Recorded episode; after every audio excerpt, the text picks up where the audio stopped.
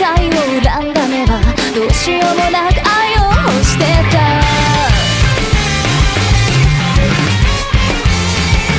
雨に濡れるのが好きだった。曇った顔が似合うから嵐に怯えてるふりをして空が割れるのを待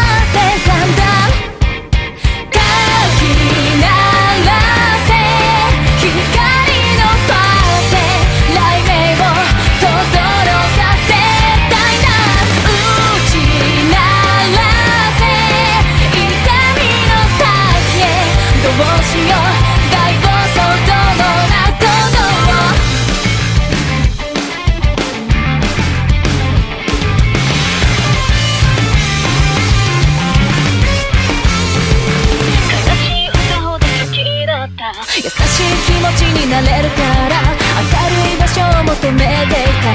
だけど触れるのは怖かった。深く潜るのが好きだった。海の底にも月があった。誰にも言わないはずだった。がいびつな線が闇をした。かき鳴らせ。街は